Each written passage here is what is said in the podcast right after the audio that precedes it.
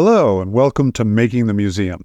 I'm Jonathan Alger, and this is a project of C&G Partners Design for Culture. Today, I am rejoined by Beth Van Why. Beth, welcome back to the show. Thank you for having me back. You are a returning guest, but to get started, for those who don't know you, could you remind our listeners who you are and what you do? I am a senior project manager at Becker and Frondorf where we do owners rep project management for all kinds of different projects, specifically focused on museums, renovations, additions, and new concepts. So, your first appearance here, Making the Museum, was the famous episode 11, Secrets of Complex Cultural Project Management, which is a must listen for anyone who wants to do that after finding this show in Apple Podcasts or Spotify or on Transistor. Just go back to episode 11 and listen to that one, a must listen. And uh, you'll find out in that episode Beth's origin story of how she got into this business. And in this case, though, we've got a great topic for today. And that's why Beth is here. She's got the, some things to share that I know for sure there are some listeners out there who need to hear this. So I think we should get right into it. Here we go.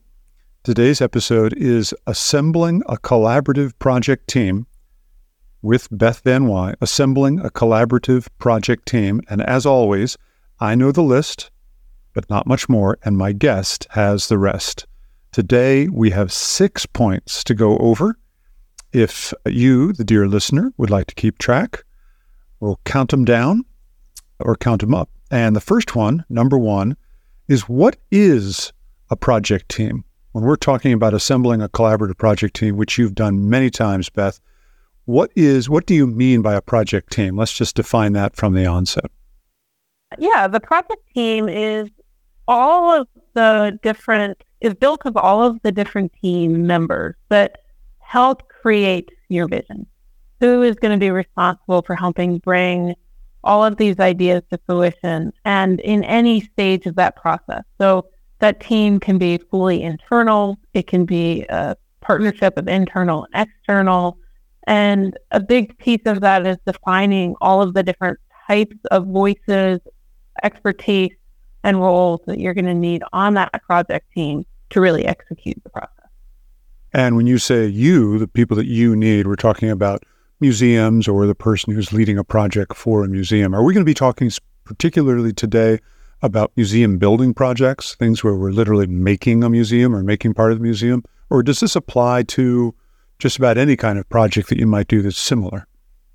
I think it applies to any type of project, whether it's a approaching a gallery renovation that you've had a long term, some might call it a permanent gallery, and you're finally ready to renovate it or you're doing a major addition or renovation, or even a building a museum from the ground up. Any one of these is going to need a unique project team to help really develop that project together.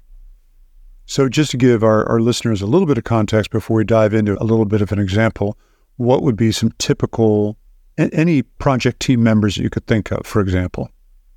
The variety of project team members could range from exhibit designers to architects, to lighting designers, to collection space registrars or curatorial teams, conservators, other museums that may be lending the bulk of your, your collection, their collection for your exhibition, fabricators.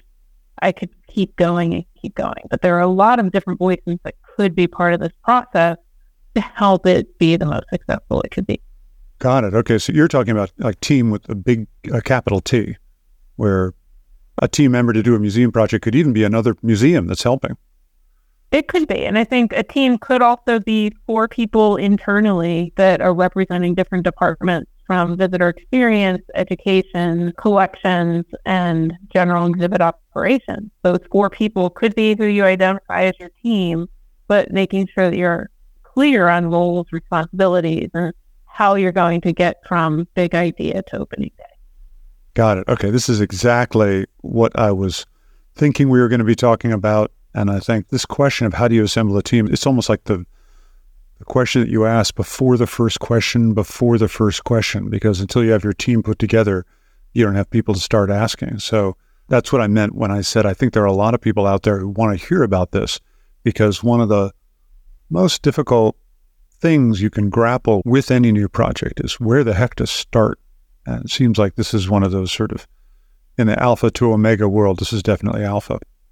But that leads into your point number two, which I think is going to tell us how these teams have to vary. Point number two is every project has unique restrictions and opportunities. I guess we're saying no two projects are ever the same, even though they may seem the same. Have I got that right? I, yes. And I think part of how those differences, those restrictions and opportunities are defined are going to be unique for every single project, even if you're at the same institution doing the same gallery, for example. So you might start out with a desire or direction from your board or from leadership to install a new exhibition in a space. And if it's for a major bicentennial celebration versus a specific lender that they want to create an exhibition around their collection, you're going to start two different places with those. And I think that's where being able to start at the very beginning to say, what is our project and who is the team that we need to put into place to make that happen? And I guess we're saying that because every project is unique, I guess everything is in proportions of the project types you mentioned at the beginning. Doing an entire museum from scratch is very different from, as you just put it, renovating the same gallery a second time, where the first thing is boy, there's a lot of blanks to fill in. Second thing is the danger might be that we assume we've got all the blanks filled in, but maybe we don't. Is it? Um, I guess it goes without saying, but we have to assume that uh, a team is going to be bigger and, and more complex, somewhat in proportion with the relative scale and complexity of the project itself, or is that not true? I think it can have levels of complexity based on where you are in the timeline of the project. So you may start out with a fairly simple process of identifying three or four people, regardless of the scale of the project, that help bring it to a next step. And it's almost almost a choose your own adventure of processes, but being able to start with uh, a small team that can identify what the goals are, what the process is, what levels of involvement do you need from outside people versus what can you handle inside if you're a small organization that only has a staff of three, you might tackle either of these projects very differently than a staff of 40 or 100 at a museum. So I think being able to first identify those restrictions of size, time, budget are big pieces that can then start to set you up for understanding where there's opportunities to bring in collaborative partnerships. Got it. For a little editorial comment, Beth, you just mentioned Choose Your Own Adventure. I just happened to be reading an article about that book series. That's a book series that was around some years ago, and it was these little paperbacks for, I think it was young adult or for kids or whatever. Sounds like maybe you read some of those. I know I read some of those, that little corner of my bookshelf. And in those, it would start, every, every adventure would start with the same opening paragraph, same introductory short chapter. But then from there, the reader got to choose what the protagonist did or something, you'd have to skip to another chapter. So there could be dozens of potential endings in the book. If you made a chart, it would start with one thing and then it would branch out a lot. That's what we're talking about. So when you say museum project is like the Choose Your Own Adventure book series, which I think has just been bought by someone has come back somehow, which is exciting for me anyway. That's me what too. you're talking about, right? That it starts with a simple thing, but it starts to branch out and becomes more complex the further you go. It really depends on where in the project you are. Exactly. And I think that complexity, there's not any one way to do the project. And even if you've been at an organization and done something over and over, if you were to go back and look at that process, you may find that it's not the exact same repeatable step. And at different points, you introduce different decision makers or different decision points that have to be addressed in unique ways. Or you may decide to. For example, you, you might learn from the previous project. You, that uh, easy example you gave of renovating the same gallery or preparing it uh, twice in a row, doing it again. You might find that in the first go round, you could have consulted the community more. And so you learn from that and you're going to put in that step. But now you have to figure out how are we going to do that, right? So it actually could be a, a choose your own adventure, right? You have to choose. All right. So point number three, I think, goes right with this, which is what museums can do internally versus when they need help. So uh, here's, I think, where you come in and where your firm comes in. Uh, at the point that you need help, they're going to go out and find the first group or person or firm that's going to help them. Is that where you come in? That's one question. But first of all, let's uh, go back to your main point. Number three, what museums can do internally versus when they need help? What's your experience there? So I think one of the that part of the beginning is whenever the internal project team or steward is for the process has to identify where they want to start. And as project managers, we love when we're called at the beginning. The, we can help outlay a process and a roadmap and build that with you. Oftentimes, we'll, you'll go to an architect or an exhibit designer, or you may even start with a lender, depending on what your project is. And I think that piece is before you even identify mm. who you're going to contact first, is doing an honest analysis of your capacities internally. So often a new project comes along and it falls into your other duties as assigned uh, responsibilities, but you also have a day job of running all of the projects that you've already been doing, running the museum, running the, the floor, the front of the museum, and to take on the new task of managing the addition to a building or renovating a gallery requires a lot of focus and a lot of physical energy and time. And so that first step of what capacity do you have internally to take something on? Hmm. And is that the main focus that alleviates other duties that are on your plate? Is there a, a sort of a rubric or a formula that you could give the listener to, to figure out how to figure that out? In other words, let's say I I'm an executive at a museum, or um, I'm a leader at a museum, or I'm on the board of a museum, and I'm, I'm thinking, oh, we're gonna we're gonna do this great project. We're gonna build a new museum. We're gonna have a new wing. We're gonna renovate a gallery. We're gonna have a new exhibit. We're gonna do this groovy program over here. We're gonna put a bunch of stuff on a bus, and we're headed to Iowa. Whatever the project is that you're going to do, how how do you assess for example you're not involved in the project yet how does how do the people who have the vision for the project honestly determine for themselves whether they need whether they need help or not first step is to look at the workload of the team in the museum and to say if this project were not to happen how busy is everybody what are they currently doing in their everyday to keep our vision moving forward, to care for the collection, to create engaging experiences for the visitor. If all of that is happening without this project on their plate, if this project is added to their workload, what is released? Are they either releasing them from doing other projects, from having to care for a certain number of objects per year or bringing in a certain number of traveling exhibitions? If they're releasing them from those tasks, then they're creating space in their workload to be able to take something on. If adding this is in addition to their load, then chances are they're going to either need other staff positions or other consultants to help manage either their existing workload or this new project or some combination of the two.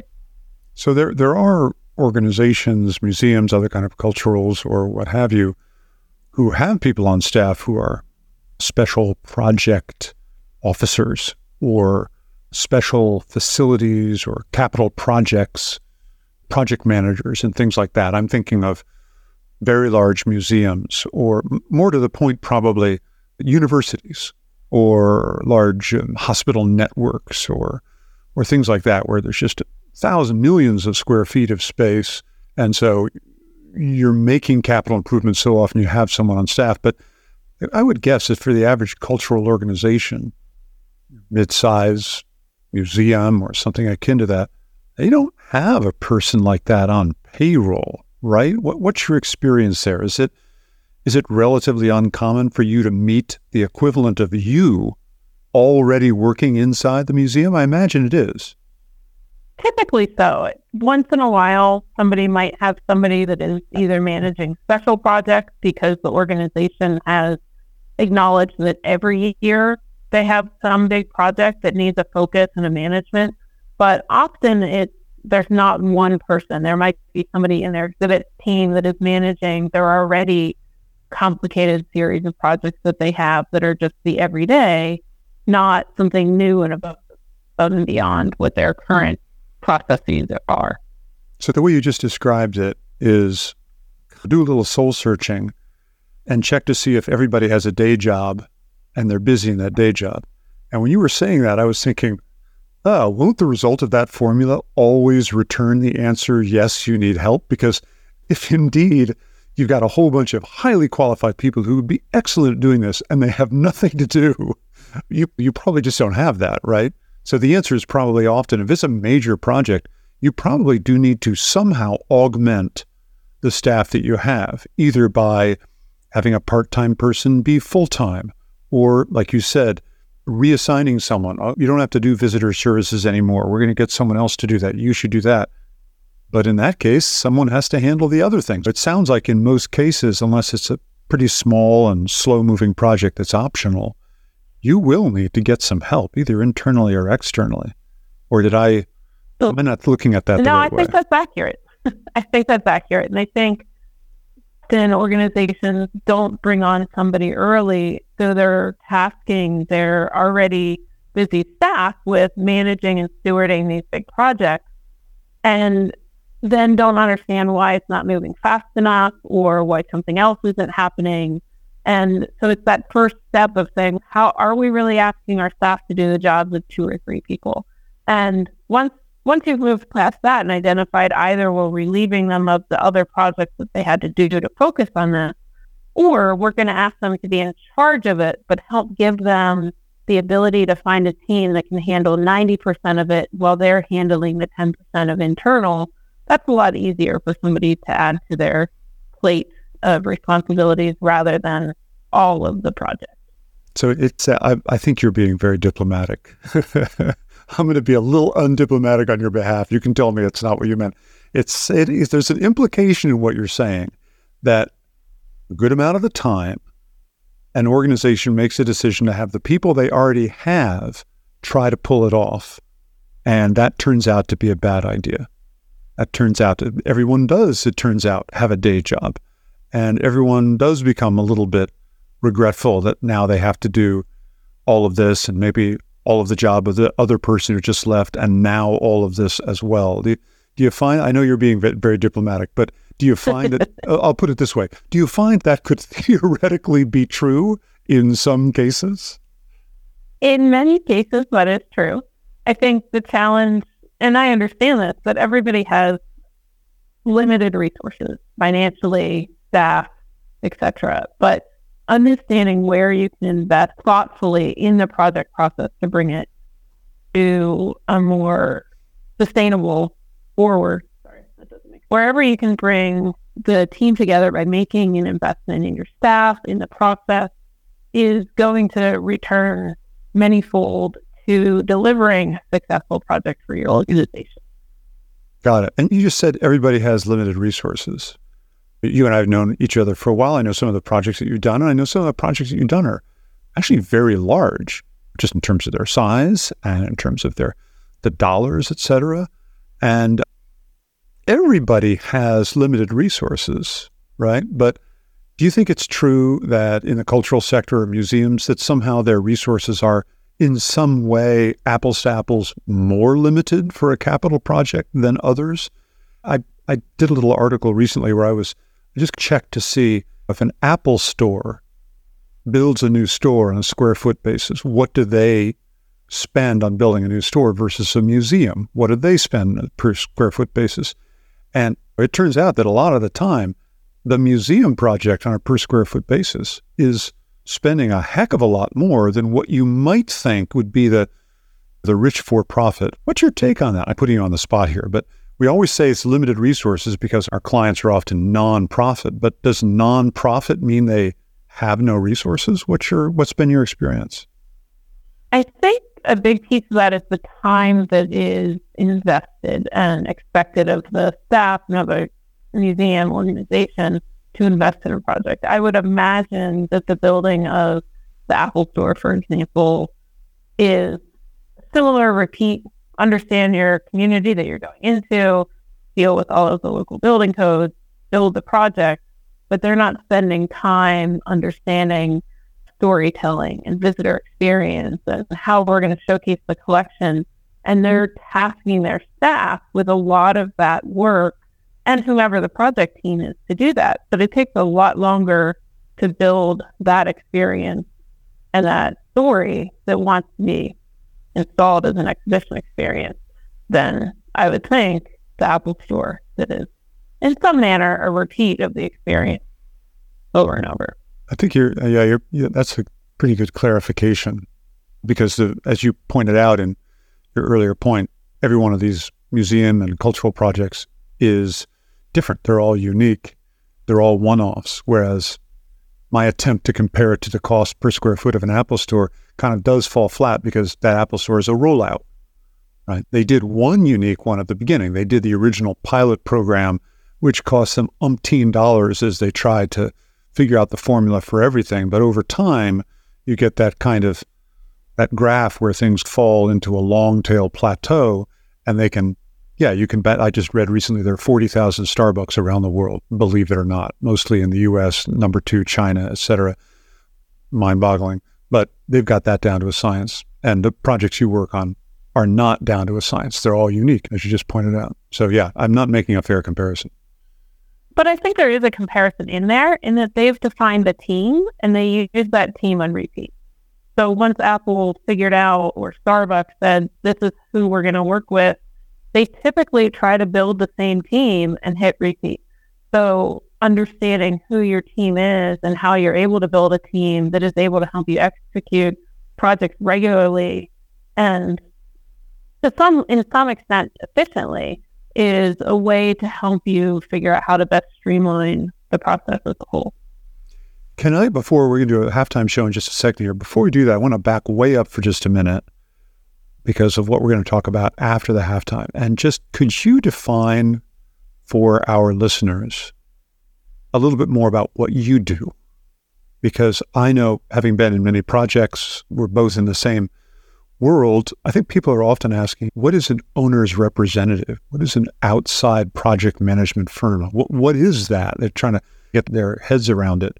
What can you break down a little, go a little bit deeper into what your firm does and and how you are part of the team. Because I think one of the reasons we're talking about this subject is that your firm in a complex project would be one of the first ones hired and then would be helping to do the thing we're talking about today, which is assembling the collaborative team.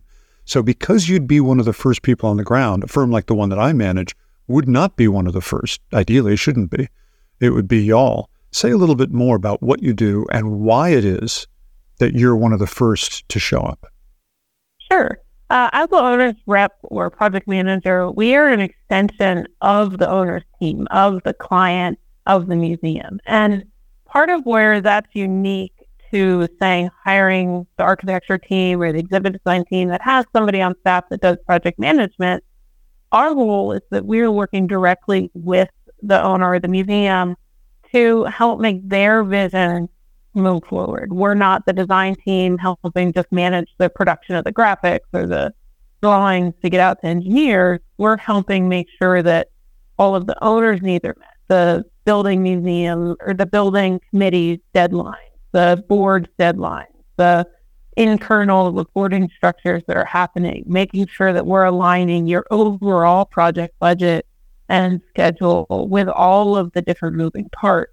But as your person. And that's where if you don't have somebody on staff that can manage those complex projects, we plug into that to help really move that project forward because it's a finite amount of time. And that's where we're able to, because we're doing these projects every day, help ask the complex questions, what can you do internally versus maybe need to hire outside. And through that, really start to understand what your unique needs are in your cultural institution that may be different than others, but are related to how others. What your firm is, or one of your titles, owner's representative, project manager. There you go. You are representing the owner and you are pro- you are managing the project, right? So this is a nerdy question I'm about to ask, but when we say representing the owner, is that I'm curious about this myself because I've never seen one. A contract between your firm and your your client, the owner. Are you like a sports agent? Is it like an agent or a real estate agent? You know, where that word agent means that you literally have agency, like you you represent the owner and you speak for them. Do you make decisions for them, or are you a consultant who is helping them and then giving them the decisions to make? Like, how, how does that? I, I, told, I warned you it was like a geeky question. We're not making the decision, but we're helping gather what the decision points may be. So there may be 40 hours of back and forth on three different locations for electrical outlets in a gallery. And we're working through the logistics of why they could go here or over here, for example. And our goal is to help make the owner not have to go through those 40 hours of meetings, but to bring back to them the succinct, okay, we've gone through engineering, we've gone through pricing, we've gone through all of the impacts of putting the power at this point on the wall or at this location on the wall. Here are the two choices here are the pros and cons from engineering, from impact to your schedule, from all of these things. So they're able to either make a decision or ask a few more questions, but one hour of their time versus 40 hours of our time. And I hope we don't spend 40 hours on one electrical outlet location, but stranger things have happened. I know, never. Strange things never happen on these projects. okay, so you're not, that's clear. That was, sorry, that was a bit of a geeky question. Okay, let's do a little halftime show and then we'll come back with a few more geeky questions. Quick station identification here. If you're just joining, you're listening to Making the Museum. I'm Jonathan Alger, and this is a project of C&G Partners, Design for Culture. Hey, if you find this show valuable, please help spread the word. You can rate the show in Apple Podcasts or Spotify, or you can write a review in Apple Podcasts in particular. You can also just tell a friend to check out makingthemuseum.com for everything about this podcast and its sister newsletter. Thank you so much for everybody who has made this podcast a five star rated podcast so far. And uh, nobody run over and put one star in there. Now back to the show. Today we are talking with Beth Van Why about assembling a collaborative project team. And our next point, remember we've got six points. We're halfway through. Next up must be point number four. Indeed, it is Point number four. Number four, timeline for adding staff, partners, and consultants. I'm glad we're getting to this in the timeline of our show, talking about the timeline. If you stretch that timeline out over time, little dots along it, that's when you add team member A. A little bit later, you add team member B, team member C. Tell me more about tell me more about that. Do I have that right? And is it always the same timeline? Is it always the same sequence, more or less, in that choose your own adventure? It's definitely not the same sequence in that choose your adventure. And I think this is that moment where we're getting to the choose your adventure experience of projects and creating collaborative teams. So a big part of it is when you're defining your project is understanding some of those elements that are saying, is this fully internal? Is it impacting the base building? Is it just within a defined exhibit gallery? Is it impacting the rest of the site or a property that you haven't yet moved the collection to? And I think once you're able to start to define the levels of complexities, is when you can start to define the timeline for adding the partners and consultants.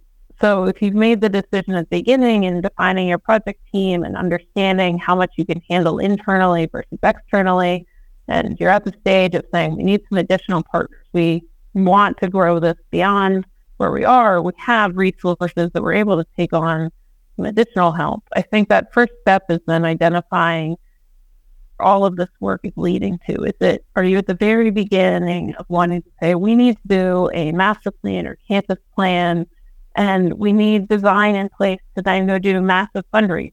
Or have you already received a grant to do a project? Those are two very different starting points. But I think that piece is really critical to understand. Do we bring on a project manager now? Do we, and that they're on the project for the next two or three years? Or do you bring somebody in for six to eight weeks to help do some feasibility study work? And that feasibility can be from a design perspective, it could be from a fundraising perspective, it could be from a how logistically would we run this project and where are the likely roadblocks that we would hit from environmental concerns or architectural building concerns or you know, even get the artifacts that we want to put on display to help understand how you then move to the next stage. So you just mentioned just in, in one subcategory, many categories within that. So one of your examples was, do we do a feasibility study, for example? Is that one of the things? Do we? Uh, you also said, do we need to go fundraising? Do we already have a grant? Do we need to bring in a project manager? But you just said, do we need to do a feasibility? And then you quickly broke that down into a whole bunch of flavors. You said, is it a design feasibility, fundraising feasibility, architectural feasibility, environmental impact feasibility?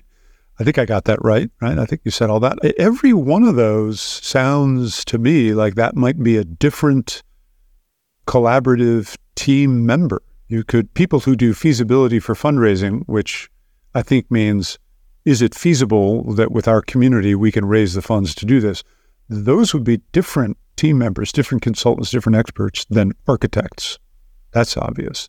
100%. Both, yeah. And both of those are different than someone who might do environmental feasibility, which I'm thinking of like an environmental impact statement, an EIS, in case you're uh, where I'm involved in a project right now. Where there's a set of museums in what is essentially a, a Uh, just to be blunt about it, a swamp, a wetland. So the question is, what are the environmental implications of any work that you might do on that site? Do I have that right? And and am I right that every single one of those might be a different project partner?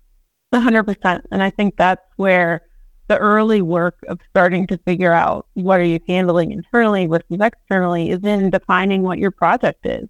And you may find that you need to do that feasibility study. And then once you've completed that and you learn that, yes, we think we can raise the money, then understanding, well, in order to raise money, we need some sort of concept design so that we have the pretty pictures to put on the fundraising ask.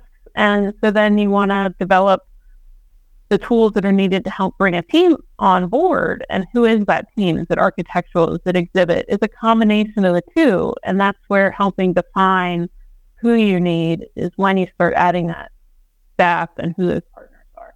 You could get down to the stage of saying, okay, we've now raised the money, we've got all of our funders on board, we have a building, we know where the gallery is, we're using our own collection. And you say, now we need an exhibit designer. What else do we need? Do we need media? Do we need lighting? Do we need case consultants? Do we need anyone to do special high security? Depends what objects are going out. So I think every level of the project and the process could potentially have a different team. And the order in which you bring those onto the team is going to change for every type of project. It's going to change for every type of project, but there must be some, in my experience, I think. Can I think of an exception to this? maybe I could if I thought about it long enough. I, I think there's a general pattern.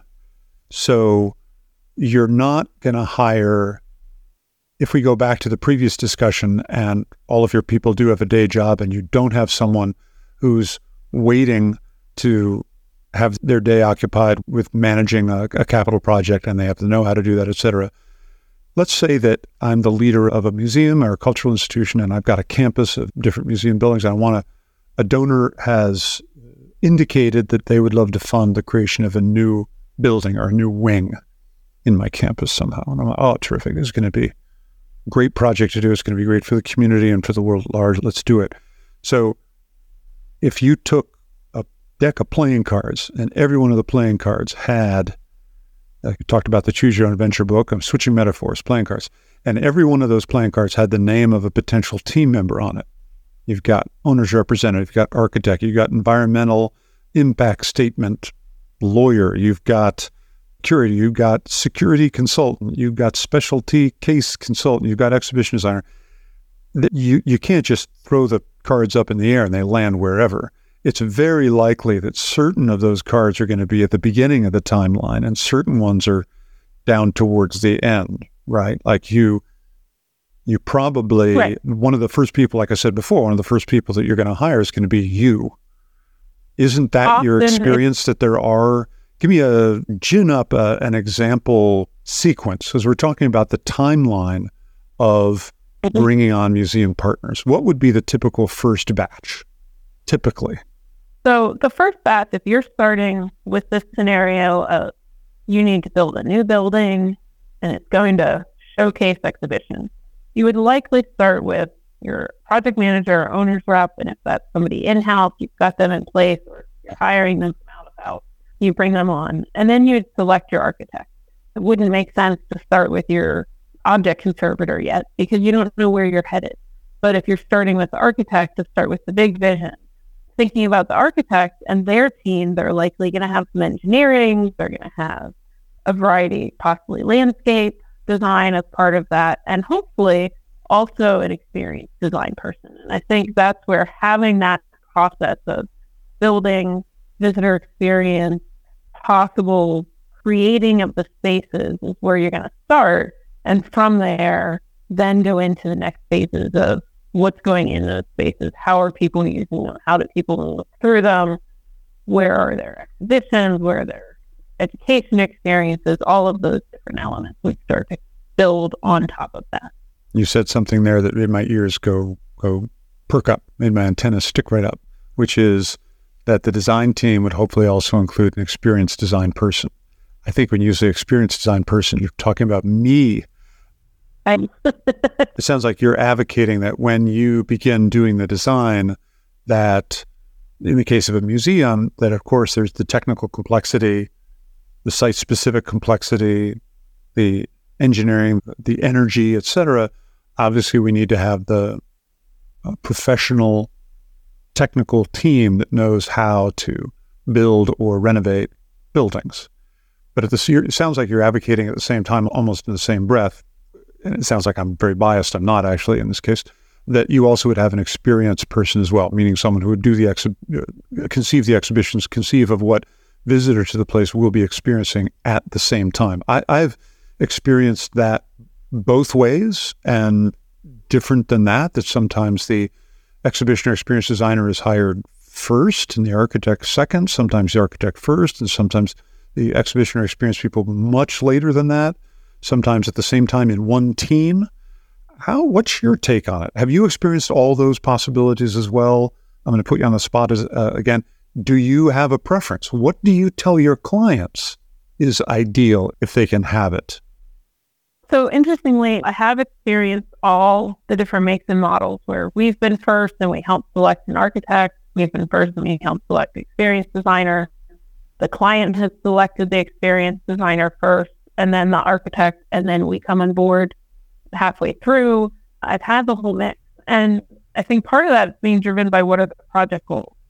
And if a piece of that is your team is saying that we want to really understand somebody's coming to visit our museum and their visit starts with when they turn off the highway and they're trying to find our building, then that's a different thing than saying they're already here. We know they're here we've got to create a new building, and then we're going to think about the galleries down the road.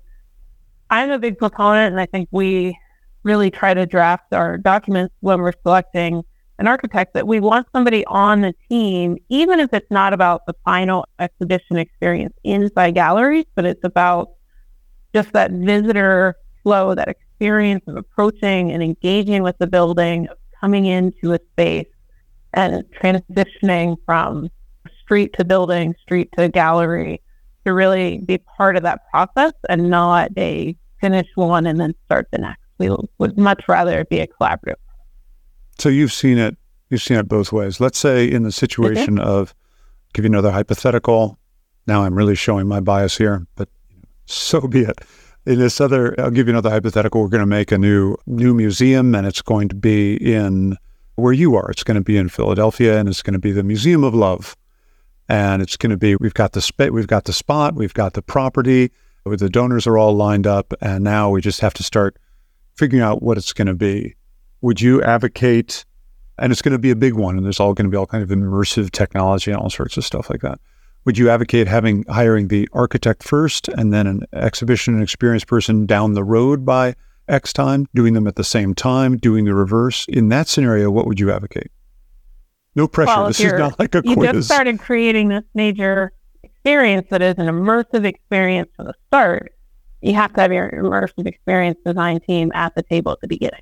You can. It would be much more challenging to design a static building or space and get that done and then apply immersive to that rather than working together. And I think that's part of why we're proponents of a collaborative project team is that dialogue wants to happen throughout the entire process to create those fluid experiences and fluid spaces that are leading to what your goal is. Now, if you had said it was a museum that's all about love in Philadelphia showcasing love postage stamps, maybe that's a different experience and a different order in which you're starting.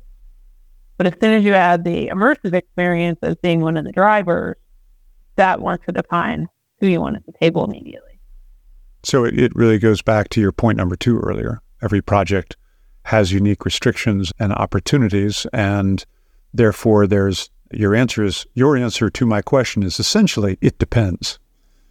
It is, and I might be biased as a recovering architect that I wanted to start with the visitor experience. I think creating uh, a building without concern for the visitor moment and create somewhat of a void and wanting to have that collaborative process at the beginning is going to help take your vision as the museum and describing it where they're going to pick up on those words of immersive or emotional or however you're describing it in a way that you may not be able to translate without them being part of that listening experiencing process.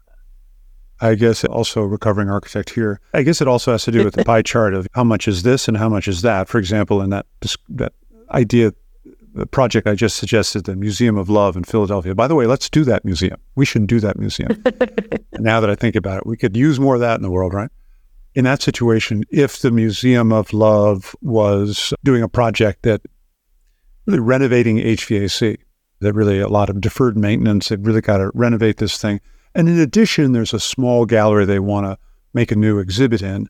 In that case, if the pie chart was like 90% architecture and engineering, just fixing things up, and 10% the other thing, in that case, you, you probably could hire the 90% people first and have them work mm-hmm. for a mm-hmm. while. But if the reverse were true, if the Museum of Love just had a beautiful gallery ready to go and they wanted to create a new experience in it, and while they were at it, they wanted to do a little bit of HPA, HVAC changing, you might flip it around.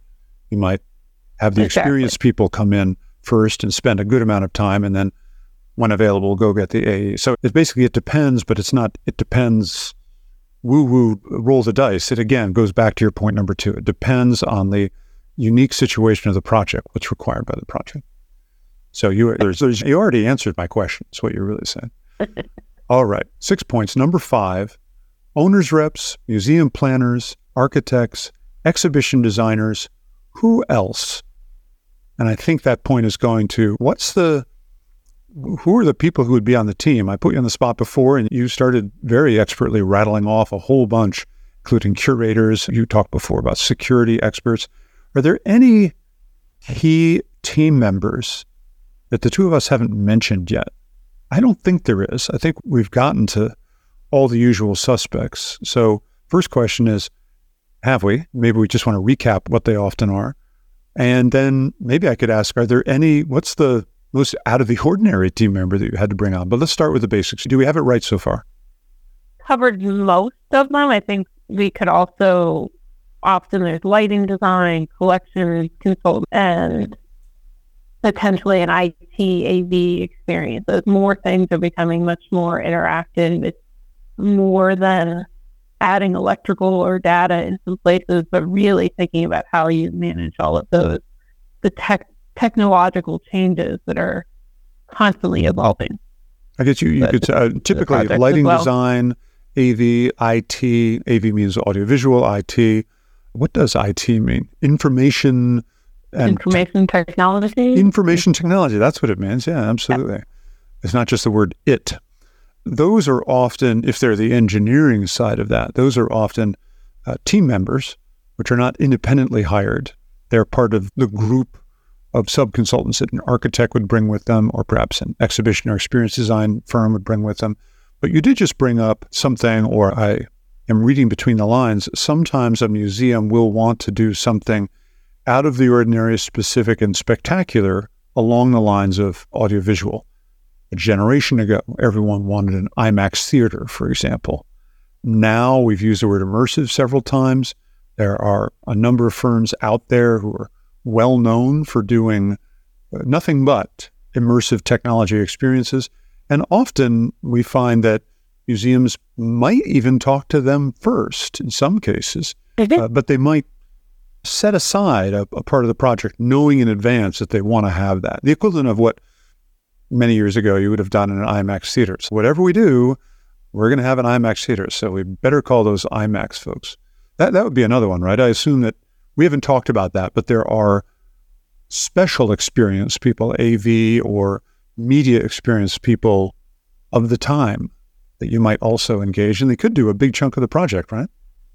And I think that I've worked on projects where the client had gone to a lot of museums and other experiences, and they identified the type of experience they wanted to start their project with and brought on those interactive experience designers start their initial concept visioning, what that process was going to be. And from that, then hired an architect to do the shell around it, hired their exhibit fabricator, and then separately hired an AV integrator.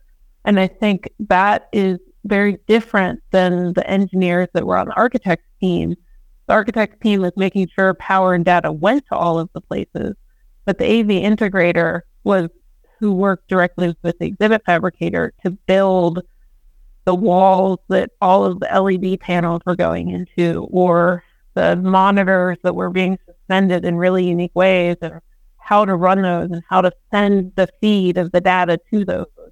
There's a lot of complexity in how you get content into these mm-hmm. immersive experiences. And so the AV integration is a big piece of it, often isn't really thought it. We came up with this beautiful idea and somebody can build it. And there's complexities in the building of those. I haven't met a fabricator that can't come up with a way to do that. There's some of the most creative, unique individuals that have just these visions of how to create these spaces, but they have to have the team in place to do it. So, uh, little jargon watch there. We've defined this before on the show, but for listeners to this show, I just want to make sure that everyone understands what we mean when we say AV integrator.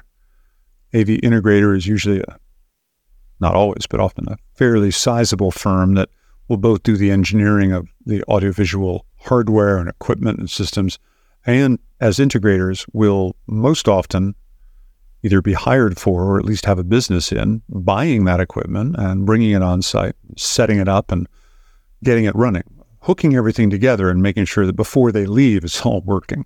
Uh, do you have the same definition of that term as I do? Okay, good. I think what, one of one of our past guests was an AV integrator, and, and that was the definition that that they. So I'm just doing a little jargon check here. Another here's a question. I'm gonna. I, I keep saying I'm not going to put you on the spot, but okay. So I'll, I just, I'm going to put you on the spot. What do you? How do you advise clients on the on how to do audiovisual in a way that is sustainable financially and in terms of audience interest and trends. We just talked about immersive. Immersive is a big, is it a trend? Is it here to stay? No one knows. We're in the middle of it. But there was a time between five and 10 years ago where every museum conference was talking about the Museum of Ice Cream and its implications. The, from now on, every museum is an Instagram trap. That is something we don't talk about as much anymore. How do you advise clients to think about audio visual? Do they do you ever have clients who are their eyes are bigger than their stomachs or they're they're investing too much in a technology that is very possible it's going to last as long as I like to say as a gerbil? A lot of it, and this might come from my having been in house in museums for a while and having to deal with the the dreaded phone call that the touch screen is no longer working or speaker has blown and we don't have a spare. So I think part of what I talk about with clients is thinking about how does this experience operate or run if that piece is not there? And then making sure that it's not so dependent on it that there's no experience left if that thing goes down or if something happens or if it's or it's purely audio and somebody's deaf and they're in the space. And so how do you create these experiences that can be driven in many different ways? Now, if they have the capacity in-house to manage a highly complex and digitally based experience, then understanding that their staff is part of that process and part of that design team, also thinking about how many spares do you buy for something?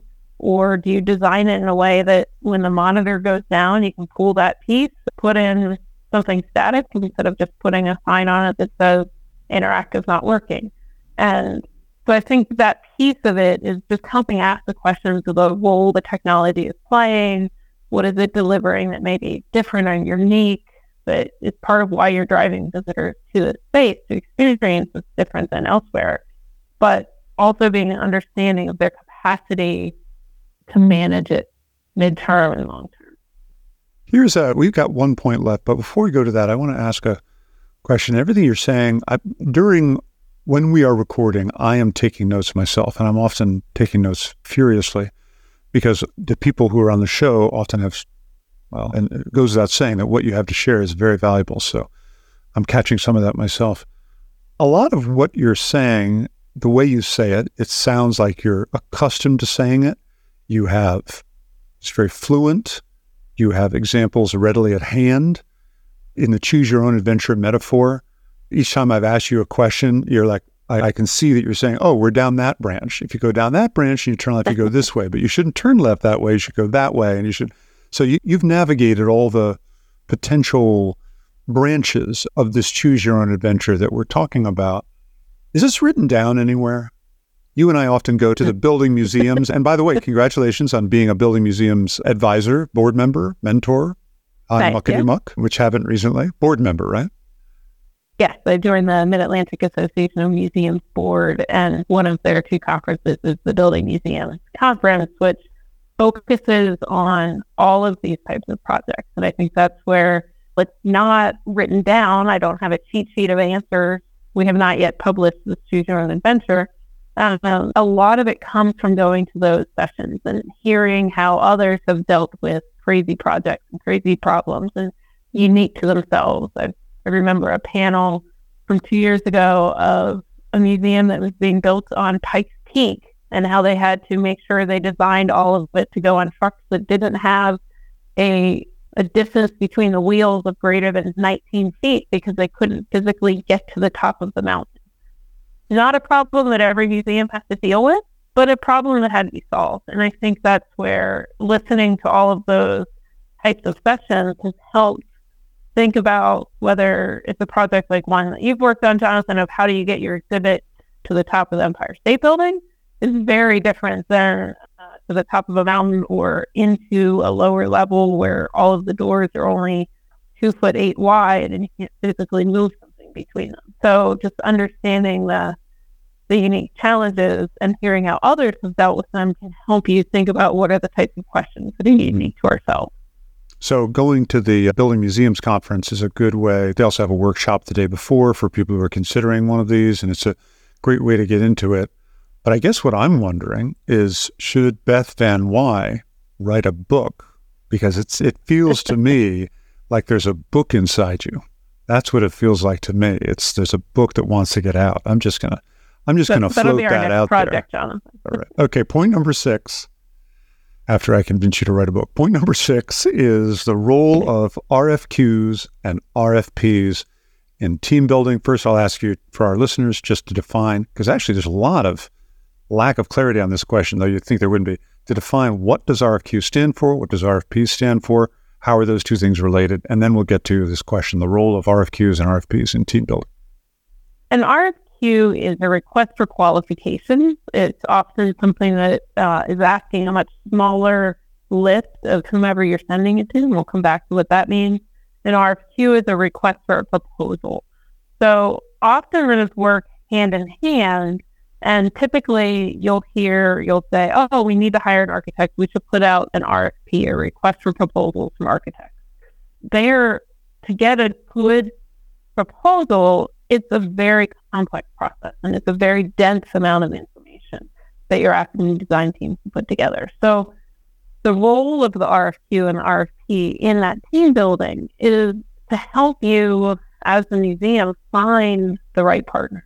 We're big proponents of starting with an RFQ so that you can reach out to a much broader audience to find who might be a really good partner, who is somebody that you hadn't contemplated ever working with, or how can you find unique partnerships that if you were only asking two or three people for a proposal, you wouldn't even know to go to.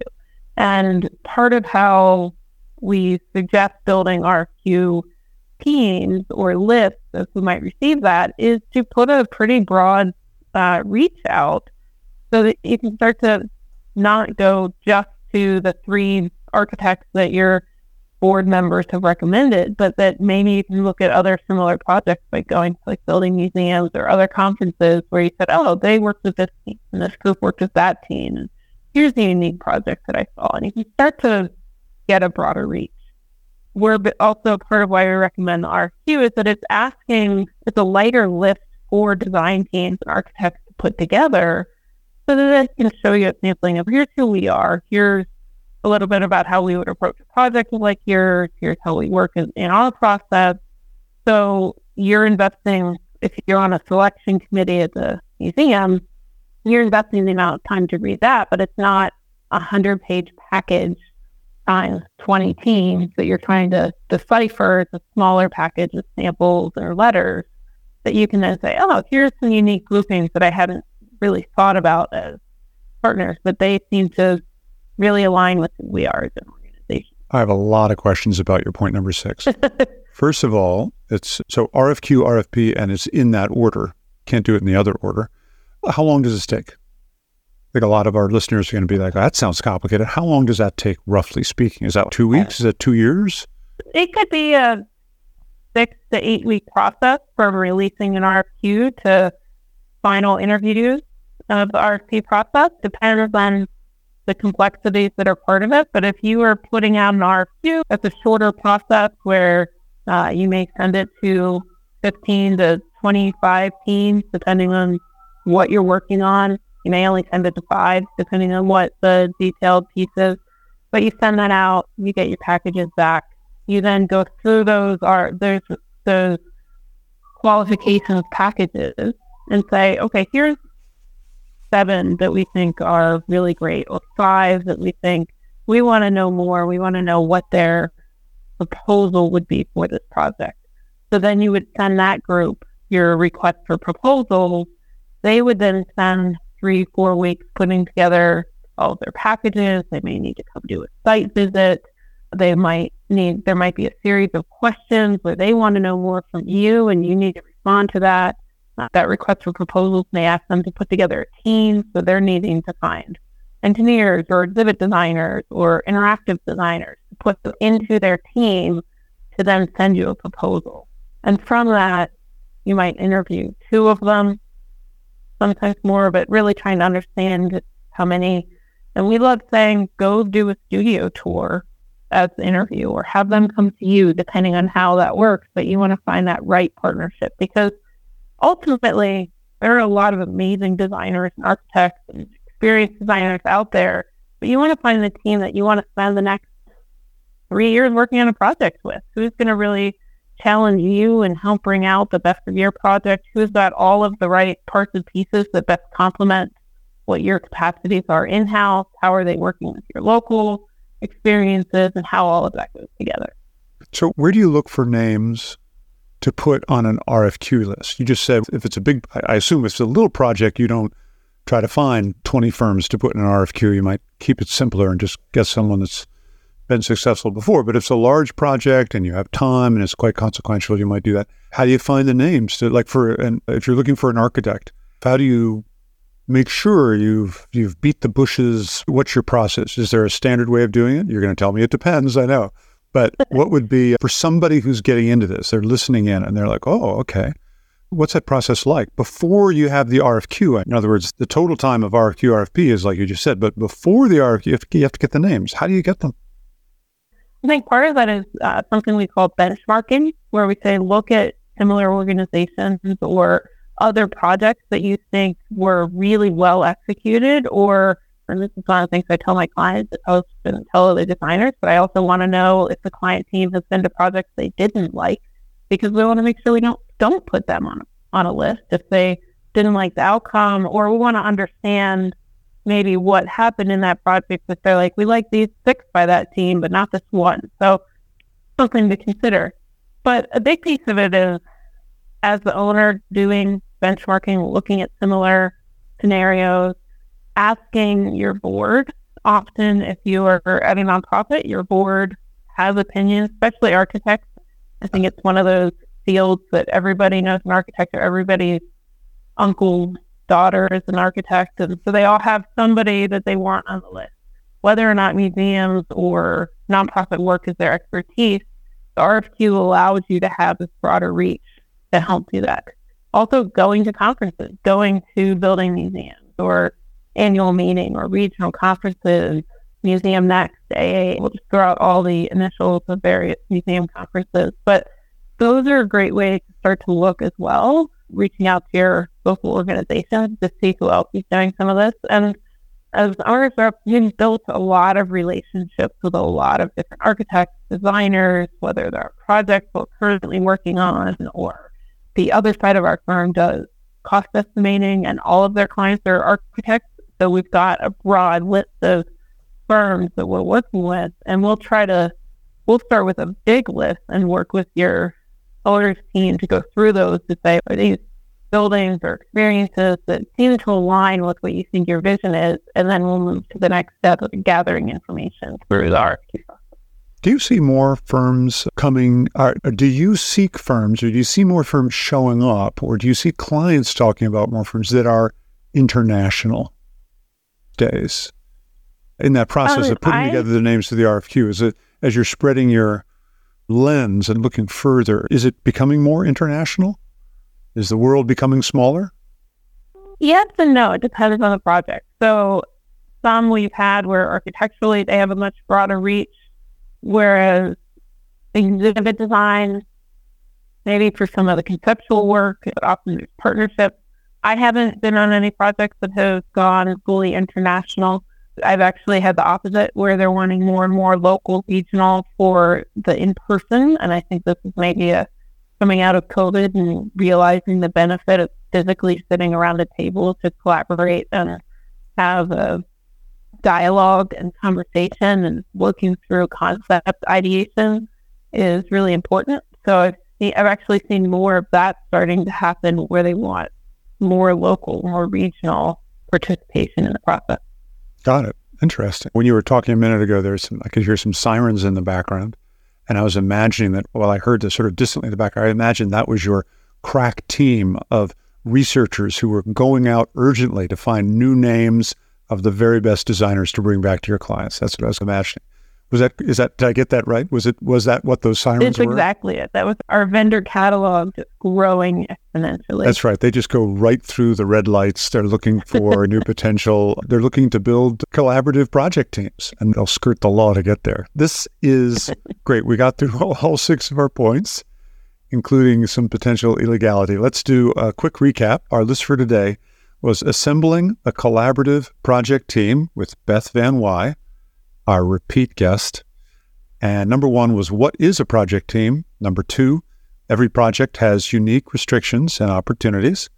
Number three, what museums can do internally versus when they need help. Number four, the timeline for adding staff, partners, and consultants. Number five, owners reps, museum planners, architects, exhibition designers, who else? And number six, the role of RFQs and RFPs in team building. How did I do? We got you got everything? Anything else we should pick up? Did it exactly. All right. Excellent. Beth Van Why, it has been great to have you back on the show. If listeners would like to get in touch with you, what is the best way for them to do that? Email, website, LinkedIn. We'll have your coordinates in the show notes as well. But for those who are listening, email is great. LinkedIn also works, or you can hunt me down in person at the Building Museums Conference this spring in Philadelphia. So come visit. Great. But I Out the- uh, the those email- are great. Let's spell out the email on the LinkedIn. Spell out your email for people who are walking the dog right now and want to send you an email. Email, yeah, email is B as in Beth, Van Why, V A N W H Y, at beckerfrondorf.com.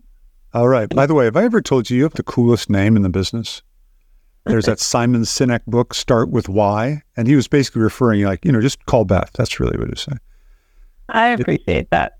That's the best name in the business. Okay, I think we covered it. Thank you, dear listener, for your time exchange. I hope this episode gave you some news you can use.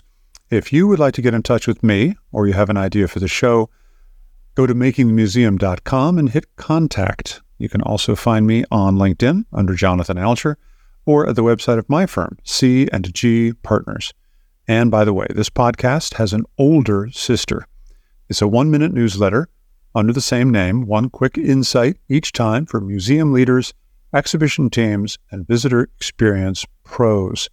You can subscribe to that at makingthemuseum.com. There's a big subscribe button in the menu at the top. Meanwhile, I'm Jonathan Alger, and I hope you'll join me next time for Making the Museum.